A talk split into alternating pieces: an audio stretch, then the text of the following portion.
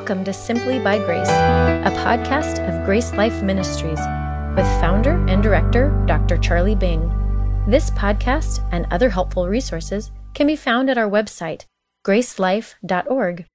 Now, here's Dr. Bing. Well, welcome to you. Glad you're here to join us for another Grace story. And I think you'll be interested in today's story from some friends. Um, they have uh, interesting testimony to tell, and um, also a sad story to tell in some ways. But uh, uh, you'll you'll hear about that. You're going to hear how grace made a difference in their lives and how they how they view uh, the tragedy that they went through. So uh, I'm going to introduce to you um, Don and Patty Den Hartog. Uh, Don is an old friend, Patty too, uh, probably met Don first, and of course, friends with your brother Don David. Is a good friend here locally. Um, but uh, greetings to you, and welcome to the podcast. Thank you. Good to be with you. Thank you. Well, we want to let people know uh, who you are and uh, where you're from, and we'll eventually get to some other subjects. But uh, we need a little background about your your lives. So maybe tell us um, uh, where you're from and anything you want to tell us about how you were raised. All right. Well, Patty, why don't you begin? Well, I was born in Peru, South America, to missionary parents there. And so I did not spend a lot of time in the United States at all, but I came to college to Omaha, Nebraska, and there I met Don. And I always knew I wanted my vocation to be um, full time Christian work. And I always thought I'd be a missionary, but met Don and he wanted to be a pastor. And I could see now how God made, um, let different things happen in my life so that I would be prepared for that vocation. And mm-hmm. I would not have my life be any other way. Well, uh, one of the things that would prepare you is that you came to know Jesus as your Savior. Can you briefly tell us how that happened? Absolutely. Um, our family always had uh, devotions together. My parents would read Bible stories to us, and and uh, one night they were talking about how, in order to go to heaven, I needed Jesus, and um, that if I didn't accept Jesus as my savior, then I would go to hell. Well, I didn't want to go to hell at all. So then I prayed and I asked Jesus into my heart. Then, and then the next night, I did the same thing. And um, my parents stopped and my dad explained to me that I only had to pray that one time and that after that request was made that I never had to do it again. And and from then on, I've never doubted myself, my salvation. I felt like it was a firm foundation that was laid at the age of five. Amen. And because of that, I was really able to help Don on his journey. Uh huh. Good transition to Don's story. But I just want to backtrack a second uh, you were saved by asking Jesus into your heart. And of course, you and I know, because I know you well enough, that that's not the clearest language to use. So, how would you explain that to somebody who, uh, say, how did that happen if you're asking Jesus into your heart? Um, I just thought of it as believing that it's true. Yeah. That he died for me, and that's how I can have eternal life. Um, yeah, very simple. My parents were never ones to make um, believing a complicated thing. Yeah. And as a missionary child, you certainly had the context of all the facts about Jesus and who he was and what he did. It was just that term, it, it didn't throw you off because you knew enough. But uh, we know that it's not a clear term today, and so we'll we know that you're saved also, and you've never doubted it since. But no. Don, yeah, I'm sorry, you would say something. Don, what what is uh, what was your upbringing? You weren't born on the mission field, so tell us about your upbringing. Well, I was born and raised uh, in small communities in uh, Iowa. Uh, born in one and moved there to another at age four, and that's where my parents remained until the day they died. Um, so I was raised in a typical uh, American home, um, stayed in the same house all growing up years, same school from kindergarten through 12, uh, grade 12. And um, after graduating from high school, went to small Bible college. Um, one reason was is that I wanted to play basketball. I certainly wasn't good enough to go on the higher levels of uh, the university level or anything like that, but um, I wanted to play. But I also just thought it would be good to get some more Bible education, and so I um, I pursued Bible college and met Patty there, and we married and went on to Dallas Seminary. And then after four years there, we've been in pastoral ministry ever since. Um, related to my my testimonies pertaining to receiving eternal life, I remember very specifically uh, an evening where my mom was ironing clothes in the living room, had the ironing board set up, watching television, and in, in our house, if Billy Graham was on TV, nothing else could go on, and uh, and so if you wanted to watch TV, you watched Billy Graham, and I had seen him before and things, but um, that night I was just intrigued, and um, I was in fifth grade, and um, I remember laying on the floor. I had my head cupped in my hands, uh, listening very, very intently. And he addressed and gave, of course, a gospel presentation and invitation. And I was very, very convicted and very desirous to know for sure I have eternal life. I remember going up to my room and getting down on my knees eh, by my bed. It was dark. Of course, it was an evening broadcast.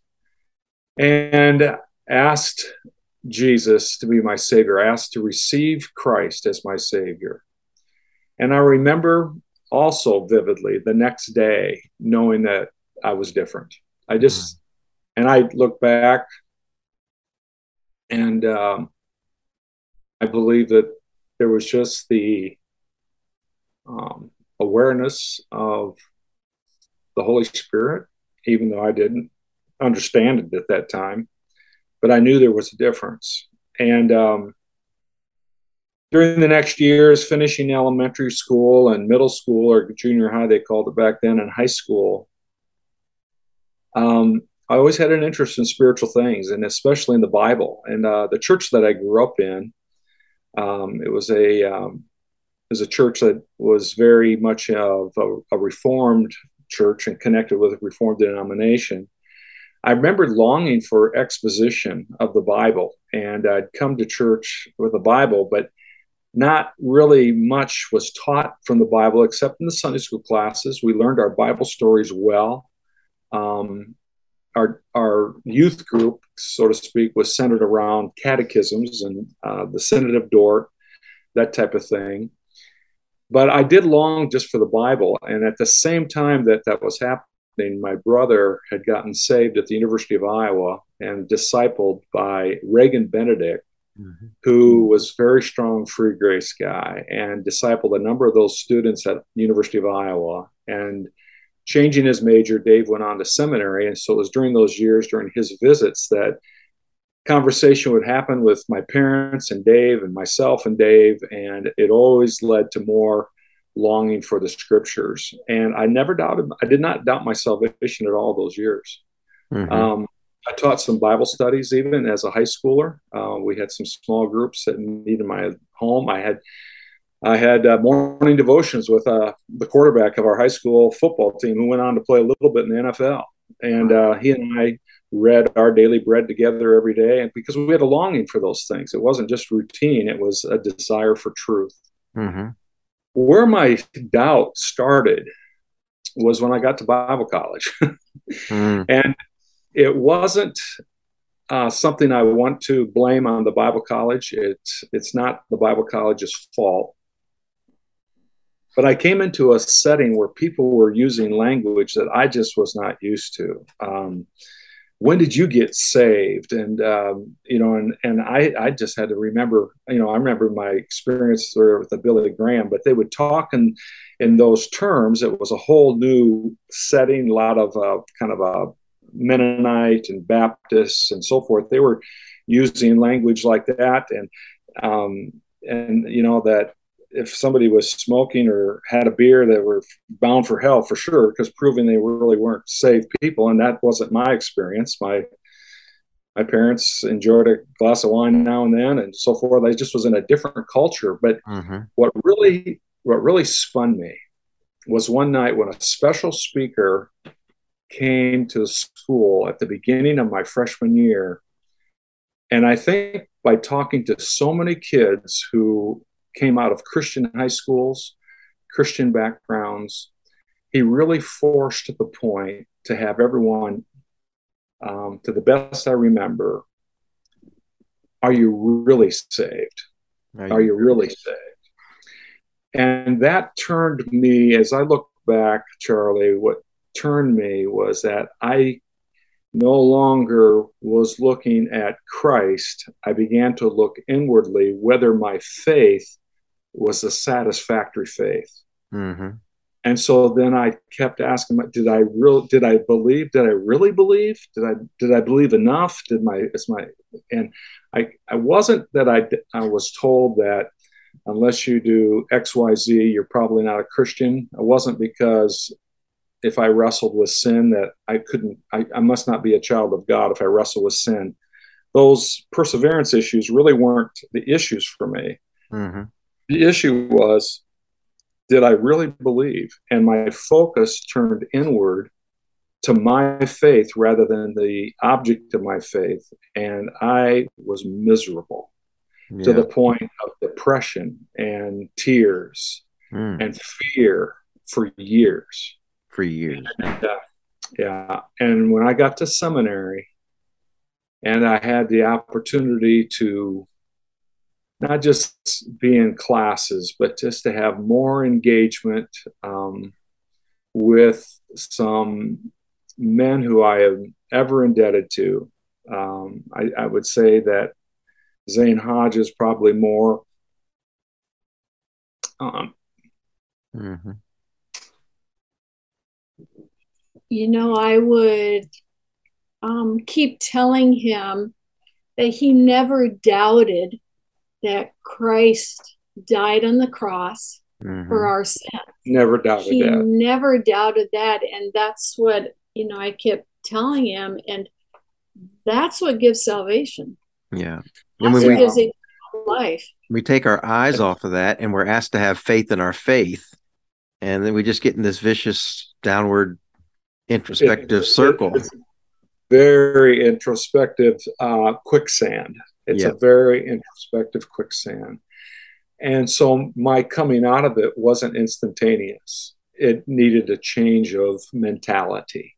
Hmm. And so whenever those doubts started coming, I would just visually picture Christ on the cross and um, visually consider I knew he rose. I knew he ascended. I knew he's coming back. No, he's coming back. Mm. But um, I guess I tear up in thinking about the misery uh, all those years. It was not just a theological point of debate, it was every bit of my being that feared an uh, eternity in hell. And um, so that mentality changed slowly. I was able to, it's kind of like reprogramming yourself mm-hmm. or, or, having a reprogramming happening. And um, I remember during a very difficult time in ministry when a young man in our church had taken his life. Um, it was a very, very dark time. It was satanic, all that was involved in his taking of his life. Mm.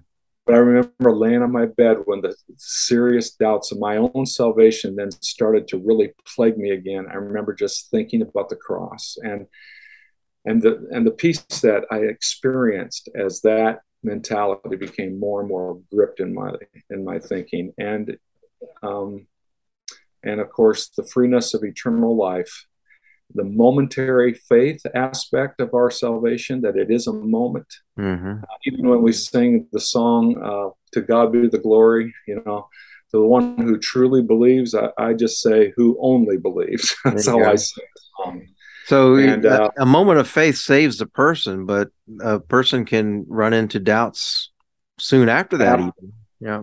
Absolutely. If people say you're not saved if you don't have assurance, then um, first of all, it's wrong. And uh, by the way, I mentioned Zane Hodges, and he's the one that counseled me on that. I remember talking to him personally on that, mm-hmm. and uh, he um, he helped me a lot in terms of focus and uh, it's a, there's an emotional aspect to it too. It's sure. tied in kind of with depression and um, self doubt and self condemnation, those types of things. They all kind of interplay together. But that's yeah. that's basically my story. You know, I've talked to so many people who are tortured by uh, the fact that they're not sure they're saved, and they they tell me about going to bed at night, you know, afraid that they'll not wake up in in heaven if they were to die in their sleep. What were you going to say, Patty? God has used that journey to make the doctrine of salvation a passion mm-hmm. of Don. Amen. A passion of explaining the the truth to people. And so God has brought such good things out of that, even though it was quite a journey. Yeah. Yes. And I I'm so grateful for the, you know, the the men that um, I leaned upon heavily. And another man I leaned upon very heavily was my own brother Dave, who right. you know very well, Charlie. Mm-hmm. I know him. And he he walked with me through it. Never never doubted my salvation. But um, anyway, I'm I'm grateful for that in the sense that if there's anybody listening that is continuing to wrestle, um, there is the there is the benefit of walking with people who know it well and right and who can who can help support you and encourage you in your in terms of your focus and so forth but, yeah. Amen. The you uh what did it what did it feel like to to have that issue resolved finally? And it came with an understanding of what grace meant right? Mm-hmm yeah, growing, of course, like Paul says, he prayed for praise for the uh, prayed to in the book of Ephesians prayed for the their eyes to be open to the height, width, and depth of the love of God, and that's a growing process, and um, that's a growing pr- process for me. Um, mm-hmm. I think that due to some issues in my background, um, I have had um, problem with that in some ways. I'll, I'll, be glad to share with your listeners. I have had two serious bouts of depression. Both of them had, uh, one took me out of the pastorate, uh, at least a change in it. Um, it was a good long year before I came out of the real dark valley. The second time was about the same period of time. It happened in the year 2000. And in that second time, uh, my brother encouraged me to pursue some counseling, which I did in Colorado uh, to, uh, with a man who s- tended to uh, spend quite a bit of time with missionaries and pastors in terms of uh, marital issues or infidelity issues or whatever, or depression. Well, mine was depression. And I'll never forget the day that he said to me, asked me, he says, Do you believe God loves you?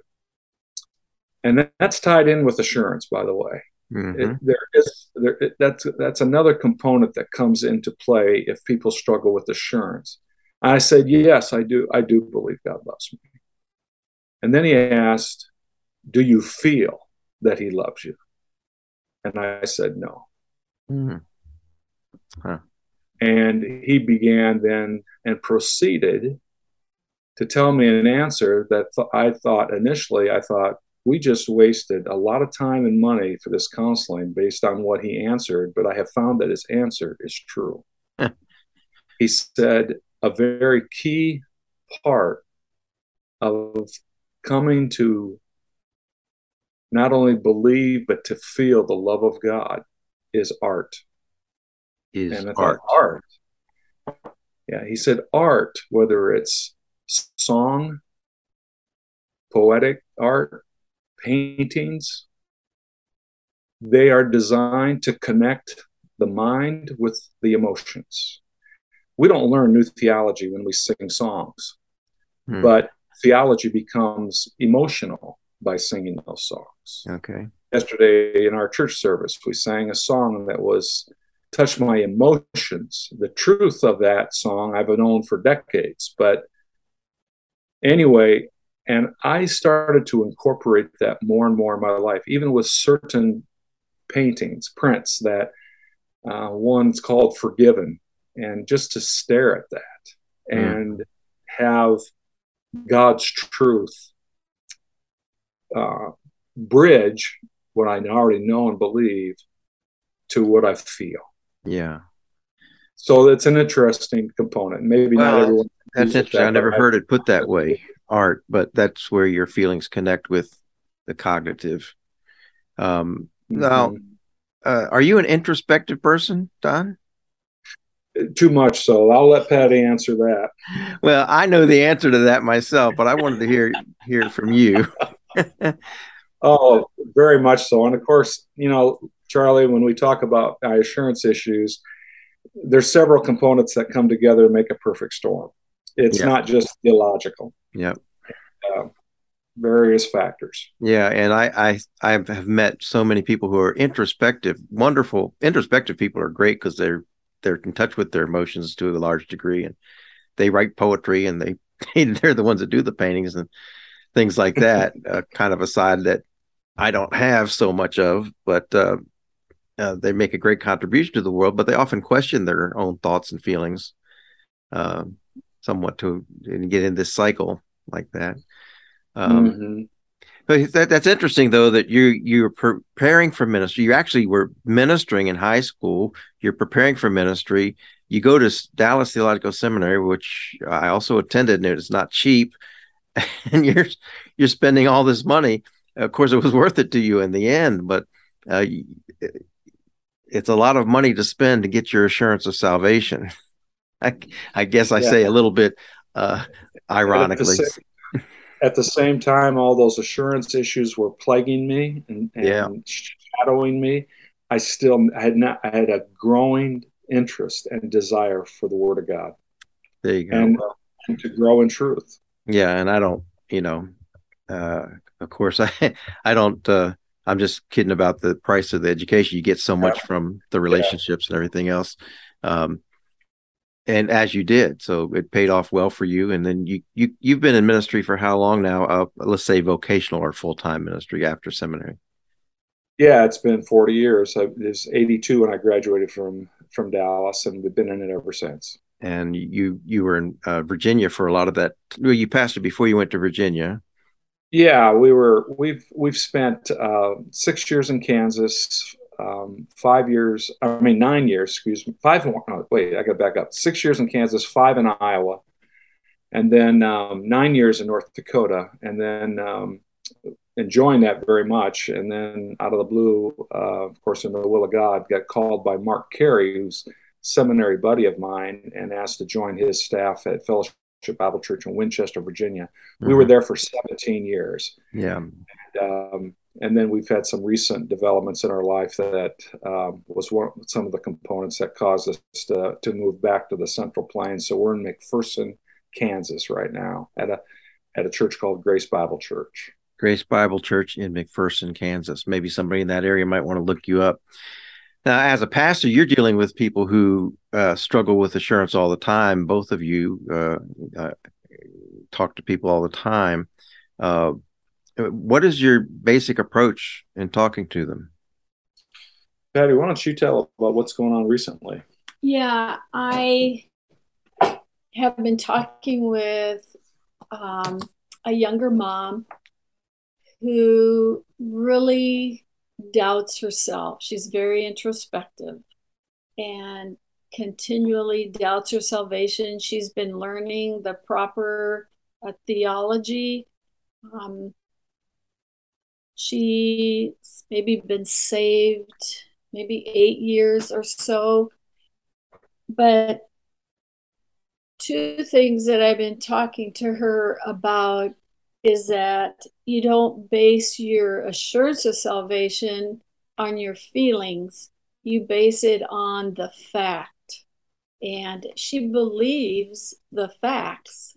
She just doubts herself. And then I also strongly believe that Satan keeps playing that over and over, that same tape over and over in her head about doubting her salvation. And I told that she needs to start treating that as doubt uh, um, arrows that are coming from without. And then um, do do uh, spiritual warfare against that. And how about uh, the Sunday night study that you do? Oh yeah, I'm um, starting a study on um, the book "The Hungry Inherit" because mm-hmm. it's it's so important that they understand the difference between salvation and discipleship, and you call it a truth, a truth, and uh, so um, this one gal was who grew up in a very strict Mennonite home that would be like like the Amish, and how she kept being told that if she did if she if she didn't wear a dress, so she didn't, you know, wear her cap, she didn't do this and didn't do that, that she would be going to hell. And I was reading the other day um, where where Paul says, if it's the law that saves you, then there's no point in Christ dying on the cross. And that really struck me because I, I've always thought of that, well, the Old Testament law, but that also applies to all these rules that we say you have to do this and this and this in order to have eternal life. Well, then I never thought of it like that. Well, then why did Christ even bother dying? You know, if yeah. you could obey all those rules. That's a good point. It's it's it's a dis it's in a sense disrespecting what he's done and saying it wasn't good enough or not enough. So, well, you know, people in my experience have seen people have doubts about their assurance because of introspective personality, but also just getting in the wrong doctor and wrong churches, legalistic type of situations where your performance is uh, evaluated instead of your uh, what you believe in.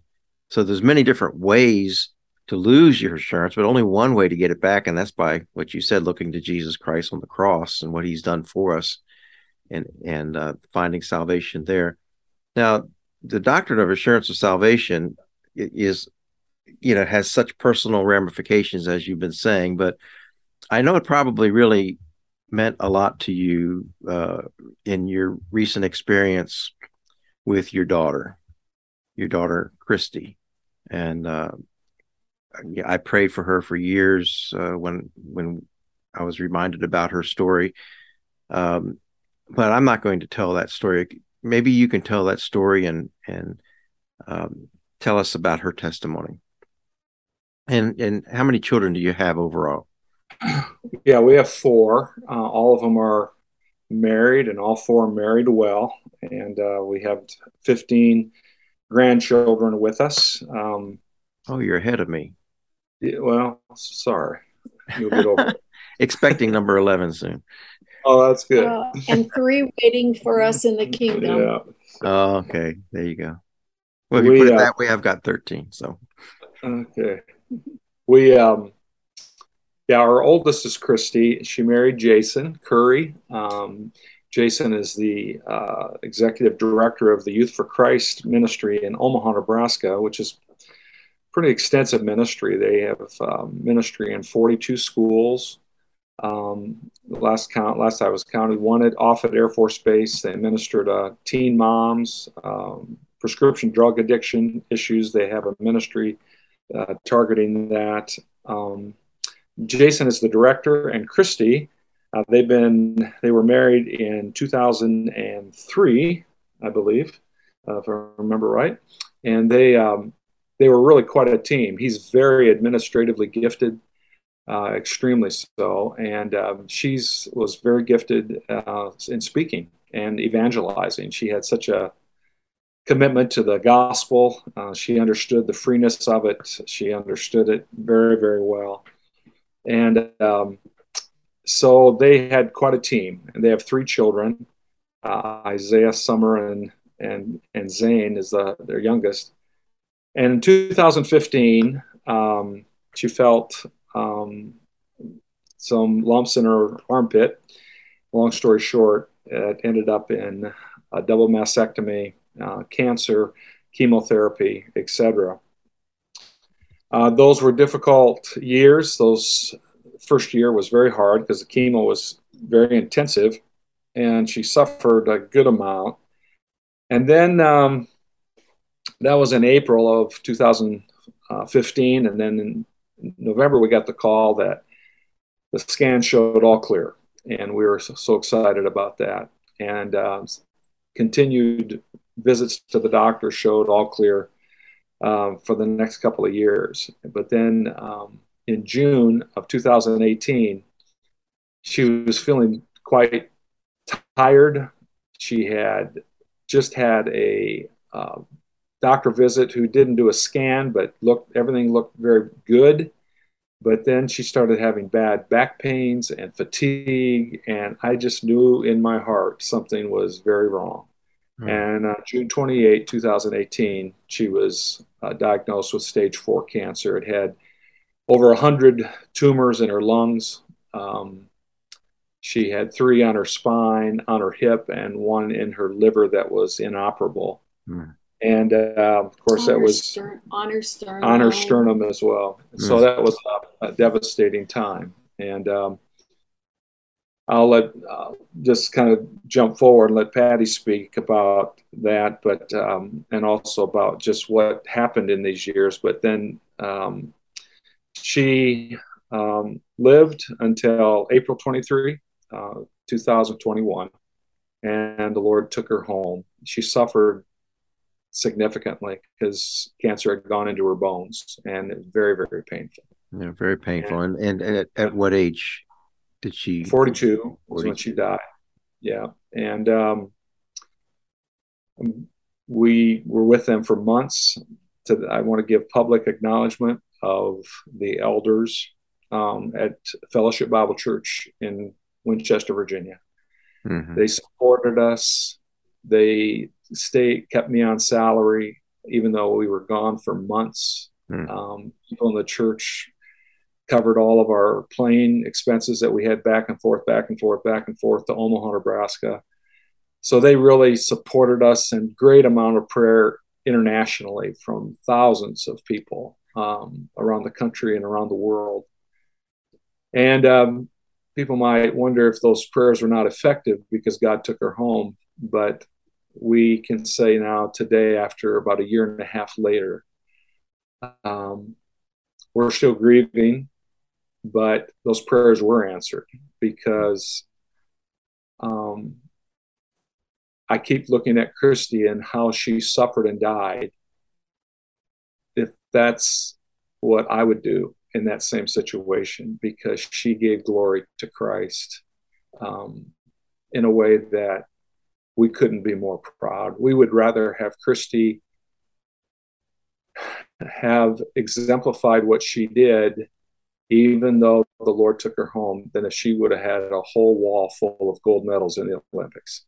Um, it well, was, we're very grateful, but she suffered well, but it was a tough, tough time. It sounds like it would have been extremely painful for her. And we don't, we also acknowledge the pain it is for parents to watch a child go through that, which is equally as painful emotionally. Can you give us an example of uh, what you mean when you talk about her testimony and glorifying God in this time? Yeah, one thing, um, it wasn't that it was without battle. There were times that darkness, you can almost sense the enemy's attacks against her in the house. It was just immense to doubt. She had times where she would say, What if I die and nobody's there?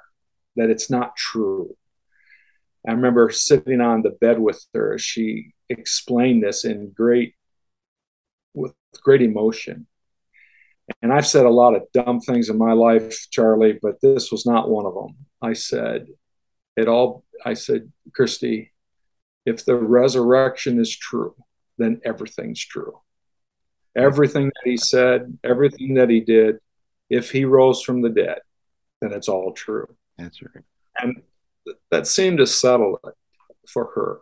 Um, but um, then she came out of that and she, from that point forward, just believed that God had called her to that path and she was going to glorify him and continue to communicate him as through whatever avenues that she had and she did Mm-hmm. her we call it celebration of life service um, there was i don't know how hundreds of people that came to it but online there were many many more that Mhm. saw it and heard it and uh, patty i'll let you share it Yeah, Patty. throughout her journey, she would write um, different, I guess I'd call them articles that she posted on Facebook. She had people following her from all over the world. And there was one that I know the different people have told me how much it impacted them is that she did what she did because God asked her to Hmm. be, she suffered and she listed all the ways that she had to suffer. She said, But I did it because God asked me to. And that was her attitude through through it all. And then even on her um, her uh, celebration service, people were watching all over the world and in dealing with my grief afterwards something that i had to face was was i willing to sacrifice her death for the sake of other people? For the sake of hmm. believers deciding to follow christ wholeheartedly or people believing that that Christ's death on the cross is true for them. And um, she was also well known throughout Omaha uh, because of the position there, and so a big impact even in even in Omaha. Mm. So even though you know it's been well the hardest thing I've ever had to go through in in in light of eternity it has to be worth it Of And- course. it has to be um, worth it when when when she was diagnosed the second time i was reading in a, in a psalm 62 and it says thy loving kindness is better than life and god asked me then is my loving kindness greater than having christy's life Mm. having her staying alive. And I had to come to the place to say, okay, Lord, thy loving kindness is greater. It is more important. I want that more, but it's not like I am embracing her death, you know, in, Right. uh, And we understand. such. But but in that this world is not the end in light of eternity and that God that God has given me eternal life and he wants to give others eternal life for eternity and this life here is only death it's not true life the true life begins in eternity and in light of that then yes his loving kindness is greater than than that and um, eternity means so much more to me it's it's real It is real and tangible. It's physical. Mm-hmm. It's amazing that the scripture would uh, call Christy's ordeal a light affliction that has an eternal weight of glory. As much as you know that she suffered and and went through so much pain, yet the scripture calls it a light affliction. I, I can imagine the only reason it does so is because it's comparing it to the eternal weight of glory. And in that respect, in that comparison, it's just a, a momentary thing that we have to pass through.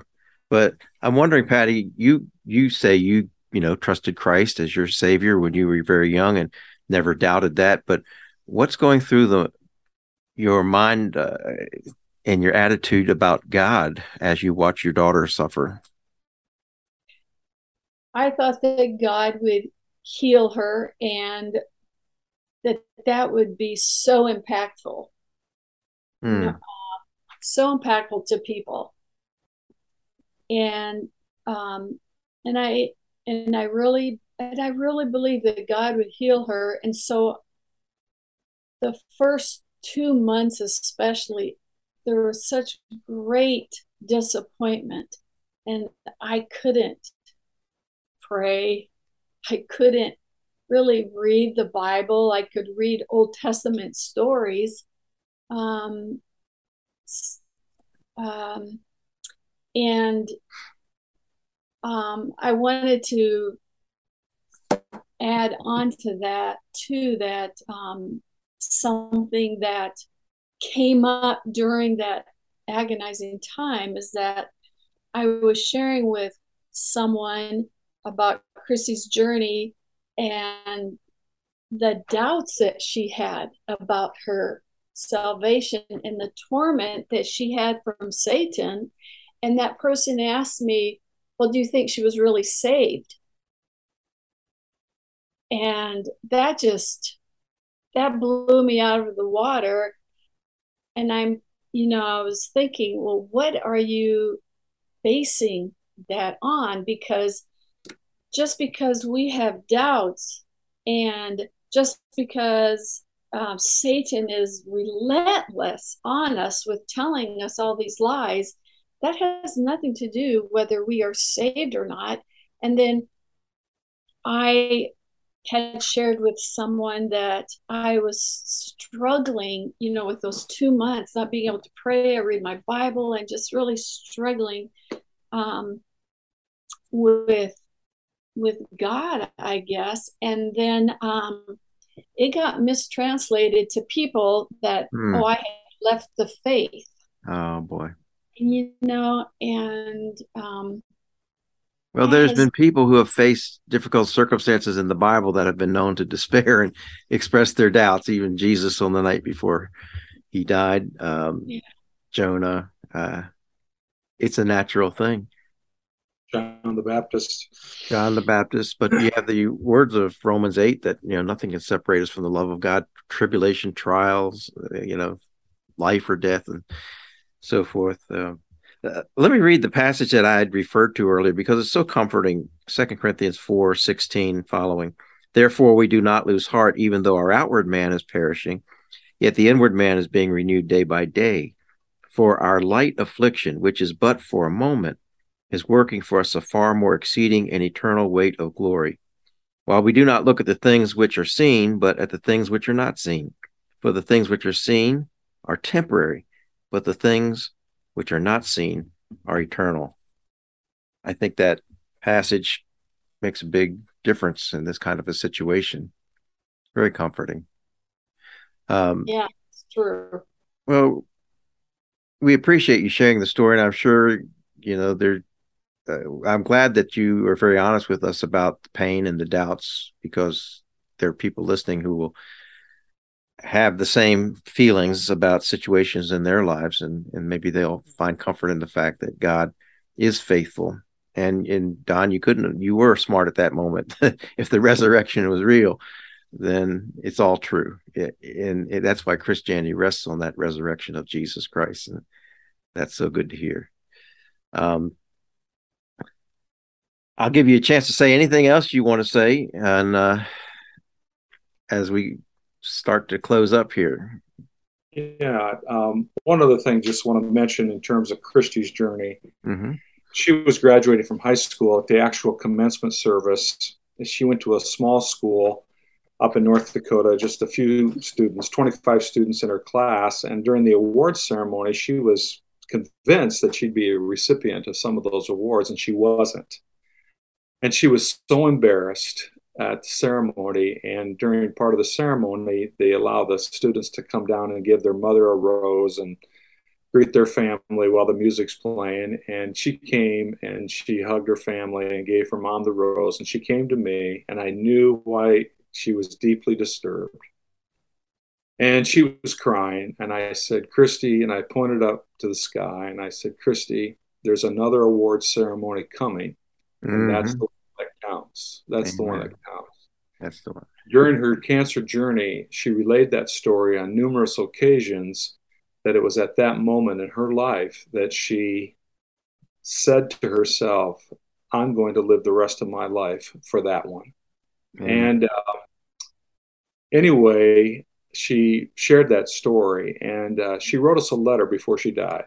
Um, she gave us um, Jason gave us the letter uh, after she died. We were with her when she left this earth, and um, I remember vividly the day that she came into the world. I was in the room then, and I was in the room when she left.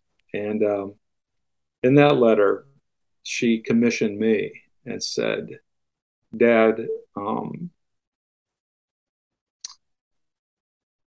teach the doctrine of rewards." Mm-hmm don't quit, don't quit.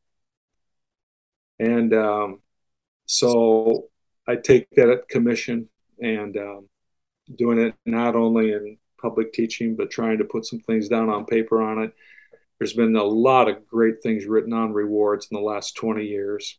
And I don't want to repeat any of that type of stuff, repetitive things, but just something that might be of help to people that are not real familiar with the doctrine kind of like the elementary portion of it all. But anyway, doctrine rewards was not just the doctrine to her. It mm-hmm. was it was a prize that she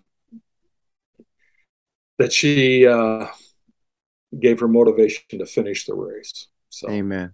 Well, you know, you say there's a lot written on rewards, and there is from our perspective, but most people have not received teaching on that. So, Christy's words are yeah. challenge to each of us that are listening right now to teach the doctrine of rewards, teach that there is a judgment seat of Christ where even though this life doesn't seem fair, we don't seem to get a fair shake or the rewards that we think we deserve, everything's going to be fair and made right at the judgment seat of Christ. And we should be living for that day.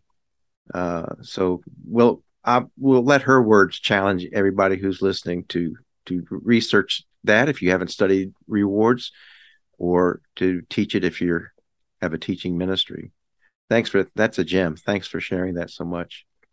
Well, yeah. we we appreciate you spending the time with us today and telling that story. And uh, I I think people will be blessed by hearing that and seeing how you're handling it.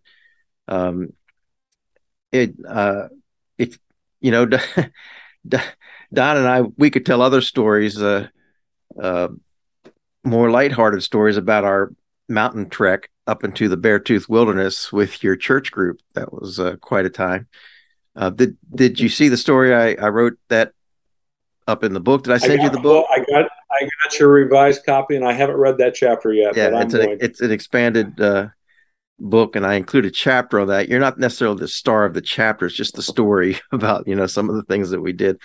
But it's a great memory to have, and it was a great time together up there. And uh, talk about a very worshipful moment that we had um, up there as well.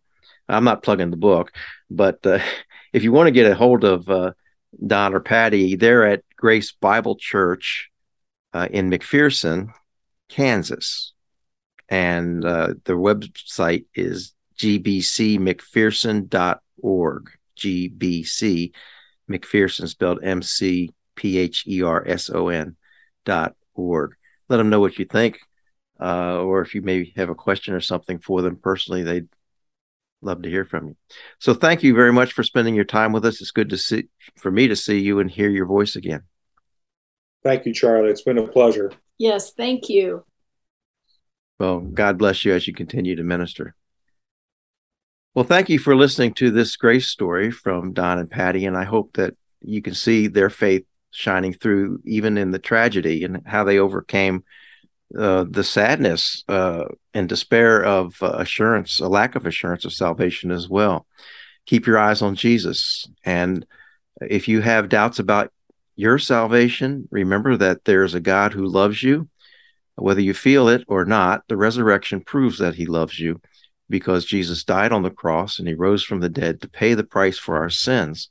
So that if we simply believe in what he and the promise of eternal life that he offers us. He will give that to us absolutely free. You can't work for it. You can't deserve it.